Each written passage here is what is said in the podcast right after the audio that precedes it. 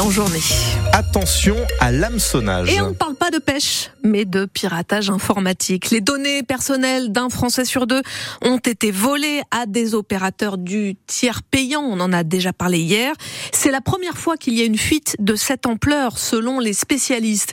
La bonne nouvelle, c'est qu'aucune information bancaire n'est tombée entre de mauvaises mains.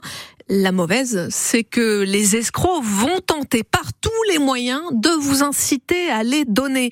Il va donc falloir se méfier des emails et des S M S qui vous demanderaient de manière urgente un R I B ou un paiement, explique le Sartois Vincent Trély.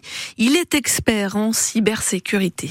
Les phishing euh, dont on est tous victimes euh, peuvent, grâce à ces données, être de plus en plus crédibles. C'est-à-dire que euh, vous risquez de recevoir un faux mail de la Caisse nationale d'assurance maladie, mais tellement bien documenté, y compris avec votre numéro de sécurité sociale, que vous allez avoir tendance à y croire. Et là, c'est ce qui risque d'arriver avec ces données, c'est que vous ayez vraiment des mails du style « Bonjour Monsieur Trély, euh, numéro de sécurité un soixante-treize, machin, et cetera. Votre caisse d'assurance maladie de la Sarthe vous fait, et cetera » Et donc moi, je risque d'être plus attentif à ce mail, parce que je le trouverai... Euh, plus pertinent que ce que je peux recevoir d'habitude, que je lis même pas.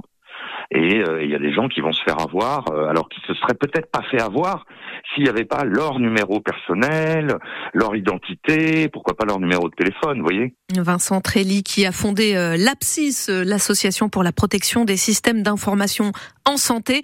Il recommande euh, de bien vérifier euh, l'adresse hein, de l'expéditeur et surtout de ne jamais payer. Hein. Aucune institution, la C A F, la Sécu, ne demande un virement. Ça se passe toujours dans un espace sécurisé. Alors, est-ce que vous en recevez beaucoup de ces mails et S M S frauduleux ? Dites-le nous au zéro deux quarante-trois vingt-neuf dix dix et on en discute tous ensemble à huit heures quinze sur France Bleu Maine. Une foule impatiente devant une boutique du centre commercial Main Street à Rue Audin hier. Le premier magasin normal de Sarthe a ouvert. L'enseigne danoise propose des produits d'hygiène, de beauté et des produits d'entretien ménager à bas coût et elle devrait lancer un autre magasin au Carrefour Centre Sud du Mans dans les prochains mois. La consultation chez le médecin pourrait bientôt nous coûter trente euros. L'assurance maladie est désormais favorable. Souvenez-vous, les négociations avaient échoué sur ce sujet l'an dernier. Elles reprennent jusqu'en mars pour décider des contreparties que les pouvoirs publics voudraient mettre en place avec les généralistes. La question des moyens est au cœur de la colère des enseignants et des parents. Ils étaient une cinquantaine à manifester hier soir au Mans devant la préfecture pour dénoncer la fermeture de cinquante classes à la rentrée prochaine. Fermeture logique pour la représentante de l'éducation nationale dans notre département, car le nombre d'élèves sartois ne cesse de baisser. Mais cette vision comptable, elle ne satisfait pas Karl, prof d'histoire géo dans un collège d'Allonne. Là, on aurait enseigné à des classes de dix-neuf et là, on monterait à vingt-cinq vingt-six. Euh, donc, en, dans un établissement R E P, évidemment, euh, la manière d'enseigner va pas du tout être la même. Malgré les discours et malgré les propositions qui peuvent aussi être discutées, il y a des choses qui sont pas forcément idiotes, mais euh, en fait, on voit bien que le fond de la logique qui est proposée, c'est systématiquement la même, c'est celle de faire des réductions budgétaires. Très clairement, ils veulent gratter du nombre de postes pour gagner des heures, pour les, les, les répartir autre part.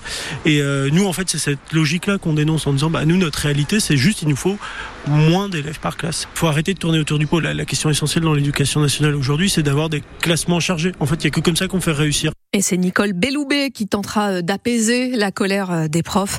L'ancienne ministre de la Justice entre deux mille dix-sept et deux mille vingt et ancienne rectrice connaît bien ce milieu. Amélie Oudéa-Castéra conserve le sport et les Jeux Olympiques. Il est sept heures trente-quatre, le zoo de Pêcheray, Marie, rouvre demain. Et fête ses cinquante ans, un parc animalier particulier car il emploie en partie des travailleurs handicapés. Sa directrice, Laura Da Silva, est l'invitée du six neuf France Bleu Maine à sept heures quarante-cinq. L'exploit des footballeurs du F C Rouen hier soir. Les joueurs de National ont sorti le poids lourd de la Ligue un, Monaco, au tir au but. Ils affronteront Valenciennes, équipe de Ligue deux, en quart de finale à la fin. fin du mois. En Ligue un ce soir, O M Metz à vingt et une heures. Nos joueurs manceaux sont à Versailles, leur poursuivant au classement. Qui sera élu artiste de l'année ? Je vous mets pas d'extrait euh, de musique, on l'a déjà assez entendu.